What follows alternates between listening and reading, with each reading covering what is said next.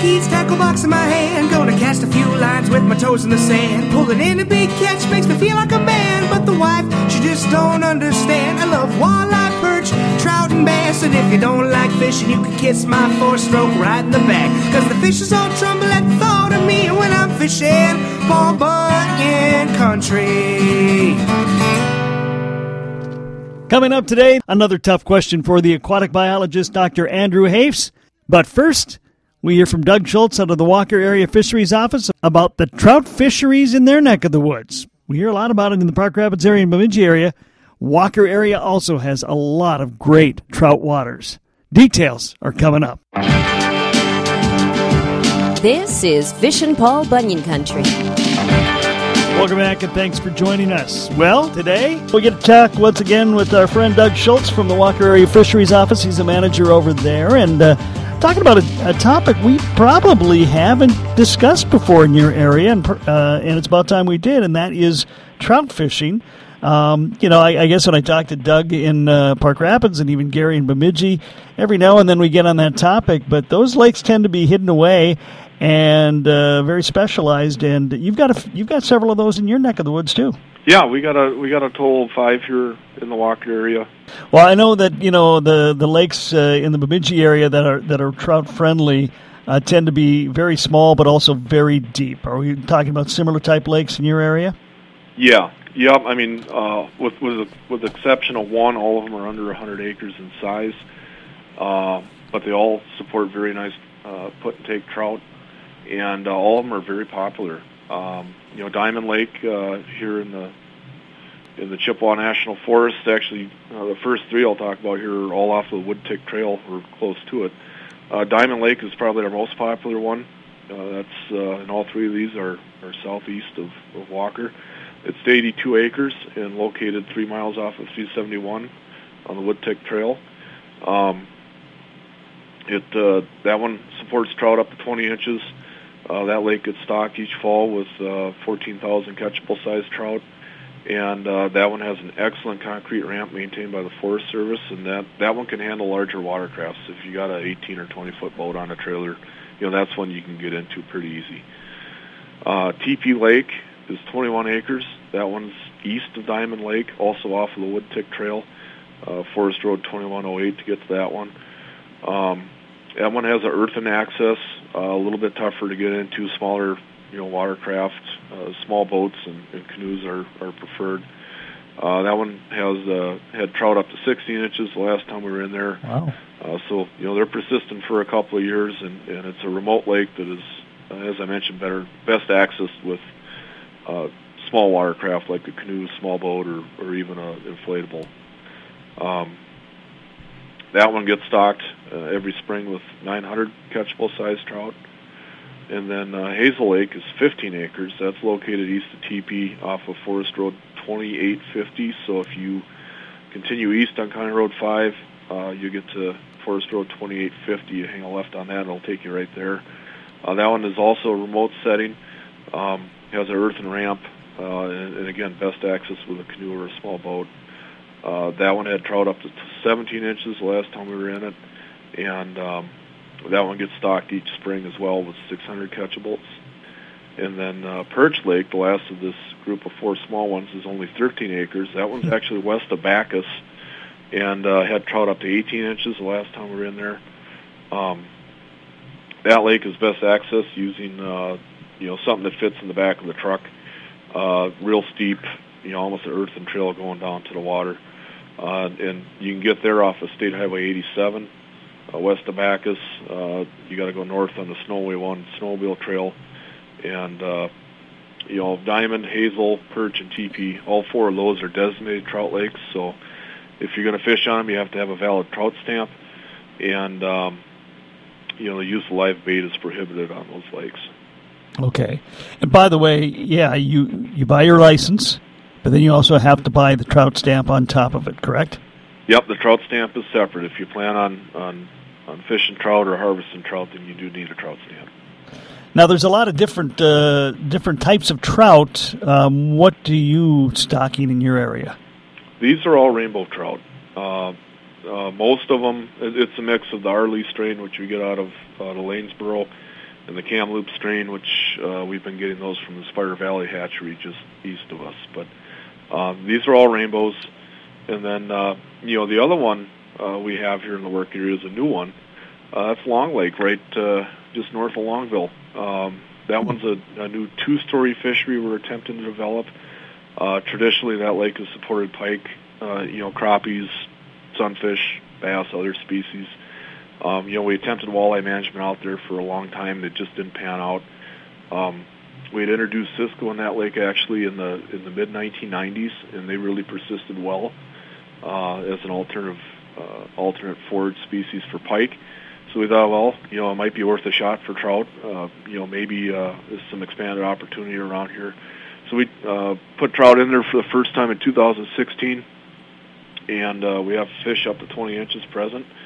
Uh, we do stock that one twice a year, both spring and fall, for an annual uh, total of 20,000 fish. Uh, you know, about half of those are catchables right out of the truck. Um, Long Lake does have a very well-developed access on the north shoreline, and Long is not designated as a trout lake again because it's a two-story speed, uh, two-story lake. So the use of live bait is allowed, but uh, if you plan on harvesting trout, you're going to still need a trout stand.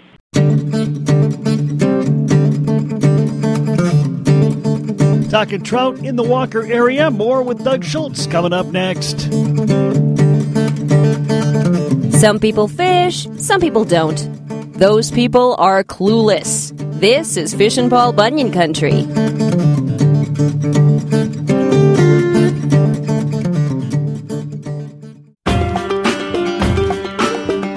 This is Fishin' Paul Bunyan Country. Doug Schultz from the Walker Area Fisheries Office, my guest, discussing trout in the Walker area. And Doug, what do we mean by a two-story lake? I'm presuming that's warm water because and cold water. okay, and the cold water being the the uh, the deeper part of the lake where the Yep. other fish aren't hanging out. Yep. So cold water being the trout management, warm water being crappies, bass, panfish, pike, stuff we're used to. And uh, it seems like it's doing well. Yeah, uh, really. You know, we'll, we'll get in there uh, next year and uh, see how well they persisted. You know, so hearing hearing reports of folks folks catching them, which is what that's what they're there for. So, you know, that's one we're hoping uh, takes off and it provides you know some more opportunity in the Walker area. Are these things that you came up with? Uh, I know there's a Trout Unlimited group around here. Do they work with you? Um, how does that all go work together? Well, the diamond, TP, hazel, and perch, uh, those uh, those four very small ones, uh, those have been uh, managed for trout since before I got here.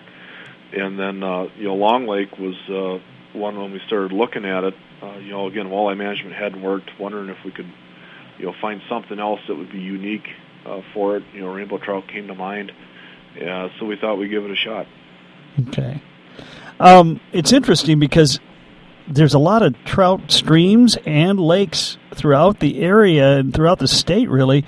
Um, but the, it's kind of forgotten by a lot of people. There is that, you know, like I say, that Trout Unlimited group and that, that passionate base, but it's a it's a fish a lot of people don't bother to try for, and they really should. Yeah, it, it's a lot of fun, and you know, around here we don't have in, in the Walker area anyway. We don't have any cold water trout streams. You know, the closest we have is uh, you know either Park Rapids with the Straight River, or uh, you know the upper end of the Necktie River up in the Bemidji area. So around here, this is you know these these small lakes and ponds are are you know really the only opportunity we have to provide. Uh, Brainerd, I think, also has one cold water stream as well. So it's you know it's pretty unique uh, to the area here, and, and again provides additional opportunity. And you know most of these uh, lakes have campsites on them. Uh, you know, uh, Diamond, TP, and Hazel, all, all those are within the Chippewa National Forest. So, and and you know they're they're really popular for the folks that uh, get out there and, and do it. What is the reason uh, for the the trout stamp? I know it brings additional uh, revenue in, uh, but is there just more? Does there more go into making a trout habitat? It's actually dedicated funding for the trout program. Okay. So whether it's habitat projects on you know streams in the southeast or the northeast part of the state, or you know the Straight River, for example, over in Park Rapids, or uh, you know whether it's supporting the cold water program, uh, which you know that's the trout that we're stocking into these lakes. Uh, you know, that it's dedicated funding for that. Okay. Any tips for people who are listening saying, hey, I might want to try some trout fishing? How do we catch trout?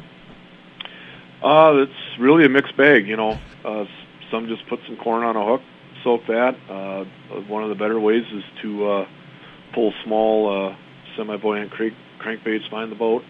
Uh, you know, trout are gonna they're able to use the entire water column, so really, uh, you know, half the battle is finding out where they're at. But uh, you know, and then there's uh, there's some folks that love to fly fish on them uh, in the summertime as well, so that's an option as well. So basically, I, I go to the grocery store, I, I buy a can of corn, and I'm good to go. You can be, yeah.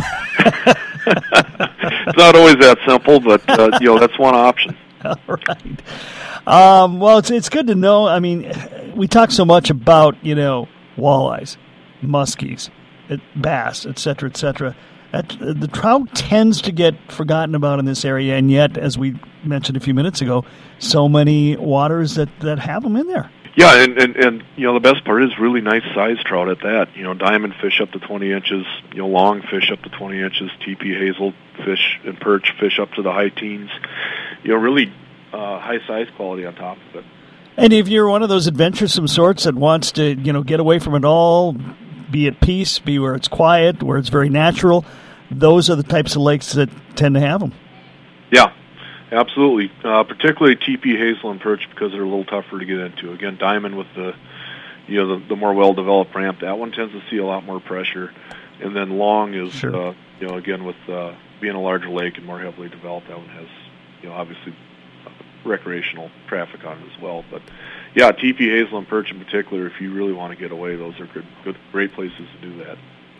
Trout, uh, well, trout is what we're talking about with Doug Schultz uh, out of the Walker Area Fisheries Office, talking about some of the uh, adv- places you can go to catch trout in his neck of the woods. Doug, thanks for your time today. We appreciate it. Yeah, it was great. Thanks, Kev.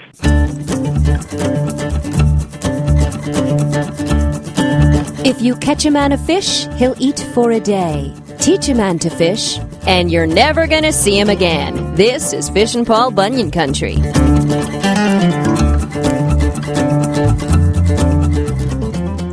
I was a marine biologist. Ask the aquatic biologist. Time to ask the aquatic biologist, Dr. Andrew Hafs, yet another question coming over from Bemidji State University. Andy, this is uh, one from your students. Uh, that they they uh, you, you, allow them to ask some questions, and this is one that you know a lot of people may know the answer to. I didn't. Uh, why is it that some fish have different colors at different times of the year? Well, if it's hard to attract a female, sometimes color is required, right? Okay. So things like salmon, uh, the trouts, they definitely change colors at their breeding times. I mean, I can remember when I was shocking brook trout out in West Virginia or, or sampling them uh, during those fall periods when they were reproducing, they would turn a very beautiful color. And that, you know, is to try to encourage mating. Okay. So a lot like birds in that regard. Right. And it's just some birds can, you know, it's harder to lose feathers and regrow them, right? And also the other aspect that comes into play here is that when you change color, it also makes you more visible to a predator, right? So fish are pretty susceptible to getting consumed by a predator, and therefore they don't typically stay bright colored all year round. They'll only do it during the breeding period when that the drive to get a mate is more important than predation. Okay. A bird that can fly and you know the risk of predation is relatively lower. They can stay brightly colored all year round. Right. right. And that's the right. most important source of selection there is whether or not they can get a mate. Okay. So um, there are, are there fish that actually change color to disguise themselves more? I think a lot of fish have color patterns that are, know, if you think of a rock bass and the shadowy type colors it has, that's designed to avoid predation, right? Uh, the bars on a muskie potentially could be to hide in the vegetation so the, the prey isn't even seeing it. So camouflage is at play in a large way in terms of evolution and natural selection but an actual dramatic change for a specific time period is really all about breeding. Mostly, I'm sure there are some fish that you know can change color on a dime to camouflage themselves very quickly, but I'm just not aware off the top of my head of that. But the predation and the, the reproduction, those are two big factors affecting the color of fish. So I'm sure that uh, human species looks, and I'm sure their my spouse would like it if I would try that hard to be attractive. well, I'm not going to get into that with you. oh, you're looking good over there. What are you talking about? well, thank you, thank you very much. All right, so so basically, most fish then, when you would see a dramatic change, uh, they don't. They, I mean, they do, ch- you know, different fish at different times. But most fish, it's in it's in the spring, right? Uh, yeah. I mean, uh, around here, a lot of the fish are reproduced in the spring, but there's differences. I mean, whitefish spawn at a different time, right? And you know, the trouts they they vary. Rainbow trout is in the spring, and brook trout's in the fall. So there's some differences. Okay. So if we, but if they look different color than uh, than they normally do, we might know it's it's, Yeah, it's right. breeding time. And it, next time you're out there on the lake too, look for the smaller fish. A lot of those change very brightly colored, like uh, a darter, which is in the family of a walleye, but it only gets to the size of your finger. Right? Those turn extremely brightly colored when they're reproducing, and a lot of the minnows do as well. That's why they're called like red side dace and things like that. Right? Okay. And they turn very brightly colored during those time periods. So now you know. Dr. Andrew Hafs from Bemidji State University, our aquatic biologist. Thanks for your time today. Thank you. Now we going fishing on Bunyan Country. Hi, this is Chris Howard, host of Plugged In with Chris Howard. The College Football Playoff Committee made their decision on Sunday, and as much as I loathe the idea of Ohio State losing their way into the College Football Playoff, I 100% agree with OSU making it in over Bama. Nick Saban citing some hypothetical point spreads to prove his point that the Tide deserve a spot in the college football playoffs holds little substance when you consider Bama's best win is over Texas.